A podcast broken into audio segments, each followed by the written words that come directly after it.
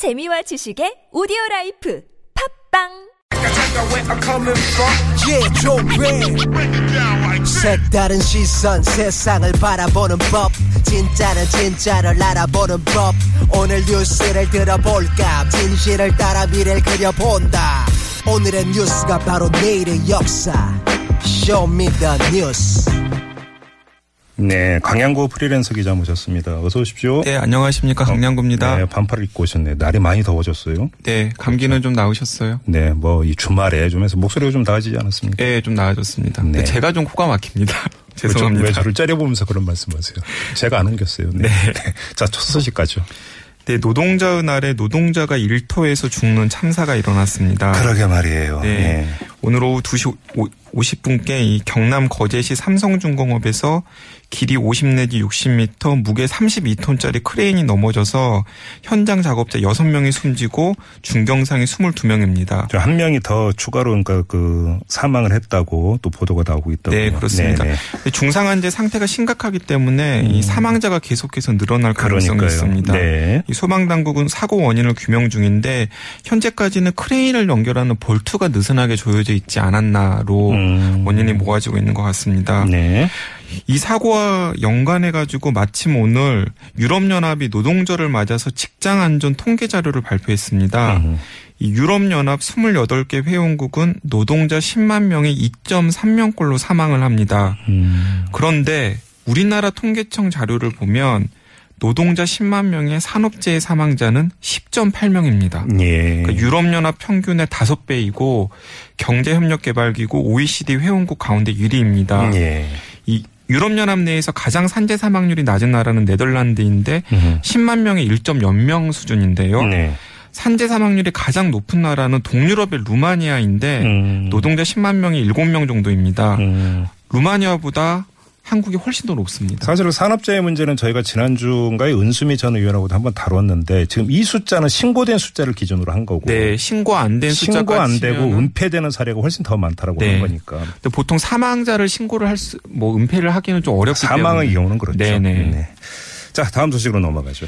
네, 안철수 국민의당 후보의 지지율이 여론조사상으로는 크게 떨어지고 홍준표 자유한국 당 후보의 지지율이 오르면서 음. 이 양자 간의 지지율 역전 시나리오가 현실이 되는지를 놓고서 관심이 쏠리고 있습니다. 네네. 이 최근 발표된 6개 정도의 여론조사의 추이를 살펴보면 안철수 후보가 여전히 2위, 홍준표 후보가 3위입니다. 하지만 다수의 여론조사에서 이 두 후보가 오차 범위 내에서 접전을 벌이고 있습니다. 예. 그래서 일부 전문가들은 이런 추세라면 양자 간의 지지율이 역전될 수도 있다는 전망이 나오고 있고요. 또 안 후보를 지지하는 보수 성향의 유권자의 상당수가 홍 후보 측으로 이동한 것이 아니냐는 분석도 나오고 있습니다. 네네. 그또 중요한 포인트는 이 장미 대선 6일 전인 5월 3일부터는 여론조사 결과 공표가 금지되기 때문에 네. 지금의 여론조사 추이가 선거 당일 실제 투표에서 어떻게 나타날지 음. 관심사가 될 것 같습니다. 알겠습니다. 전두환 씨 관련 소식이 있네요. 네. 전두환 씨가 1980년 5.18 민주화 운동 당시 진압 명령을 내렸다고 시인했다는 증언이 오늘 나왔습니다. 오, 이거 중요한 중간인데요. 네. 전 씨가 회고록을 통해서는 5.18 당시 개헌군 투입에 개입하지 않았다고 주장한 내용과는 상반됩니다. 네. 5.18 특별수사본부장을 95년에 지냈던 최환 변호사는 오늘 광주에서 열린 강연에서 5.18 수사 당시 전 씨가 진압 명령을 시인했다고 회고했습니다. 예. 이최 변호사의 발언 내용을 보면 이렇습니다.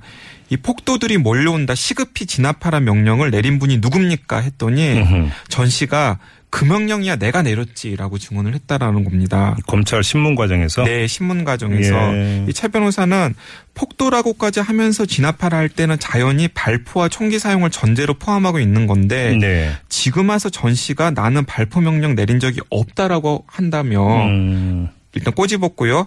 그런데 당시 조서를 쓸 때도 발포 명령은 내린 적이 없다는 식으로 쓰라면서 그 점에 대해서는 뒤집어 씌우지 말라고 강경했다라는 음. 얘기를 덧붙이기도 했습니다. 예, 예. 이최 변호사는 1995년 서울지검장 재직 시절 5.18 특별수사본부장을 맡아서 12.12 및 5.18 재판으로 이 전두환 씨 등을 수사했 던 수사를 진두지휘했던 인물입니다. 그렇군요. 5.18 관련 소식이 하나 더 있네요. 네, 전남대학교 병원이 5.18 민주화운동 당시 병원 의료인의 증언 모음집을 오늘 공개했습니다. 예. 여기에는 고 조영국 당시 병원장 노송만 전 총장 등 이 의사와 간호사 총 28명의 증언이 220여 쪽에 실려 있습니다. 예. 오늘 나온 증언 중에서 특별한 내용이 1980년 5월에 전남대병원도 계엄군의 진압 대상이었다라는 것입니다. 병원도. 병원도. 예.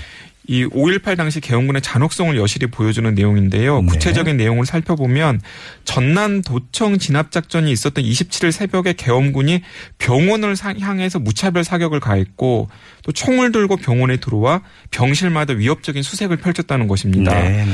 당시 전남대병원에 대한 집중 사격은 계엄군이 광주에서 퇴각하던 20일을 단 한 차례였던 것으로 알려져 있었는데 네. 이번 증언을 통해서 27일 한 차례 더 발생했다는 사실이 추가로 밝혀졌습니다. 음. 이 전쟁 중에도 적의 의료 시설은 공격하지 않는다는 게 국제적 관례인데 당시에는 그런 관례가 전혀 지켜지지 않았다는 것이고요. 예. 또 오늘 기록을 보면 전남대 전남대병원 의료진이 5.18 기간 동안 치료한 사상자는 모두 20 223명이었습니다. 음. 근데 이 가운데 총상 환자가 41%였습니다. 그렇군요. 네, 알겠고요. 자, 트럼프 미 대통령 관련 소식 있네요.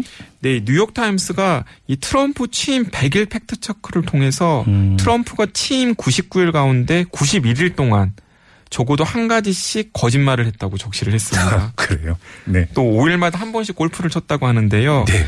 뭐 취임식 다음 날인 1월 21일부터 트럼프는 취임식 참석 군중을 놓고 내가 보기에 150만 명이라고 말했지만 네. 실제로 참석 인원은 오바마 취임식 때 180만 명의 3분의 1에 불과한 60만 명 정도였던 음. 것으로 확인이 되었고요. 예. 한편 트럼프 대통령은 보통 취임 100일을 맞은 미국 대통령은 이 백악관 출입 기자단과 만찬을 하던 전통이 있다고 합니다. 네. 근데 그날 트럼프 대통령은 이 백악관 출입 기자단과 만찬을 거부하고 음. 이 자, 자신의 지지자 대중 집회에 참석해 언론을 비난하면서 보냈습니다. 네.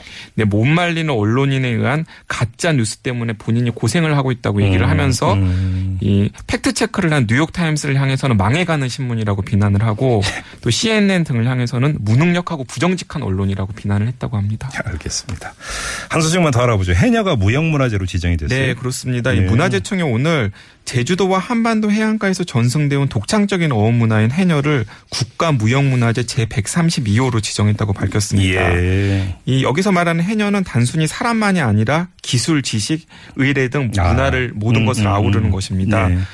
작년 12월에 유네스코 인류 무형문화유산으로 제주 해녀문화가 지정이 되었었는데요. 네. 이번에 문화재청이 전국의 해녀문화를 대상으로 국가 무형문화재로 지정을 한 것입니다. 음. 이 해녀는 제주도를 시작으로 한반도에 오- 퍼져 오랫동안 전승이 되었고 네. 또 최소한의 도구로 바닷속 해산물을 채취하는 기술이 독특하다는 점에서 높은 평가를 받았다고 합니다. 예, 예. 이 해녀는 제주도, 경상도, 강원도, 전라도, 부산, 울산의 해안가에서 지금도 활동 중인데요. 네. 특히 대표적인 제주 해녀를 살펴보면 1965년에는 2만 3천 명에 달했지만 음. 2015년에는 4,337명으로 줄어들었다고 합니다. 그러게요. 정말로 잘 보존해야 네, 잘 보존해야 예, 될 우리 가치가 있는. 것이죠.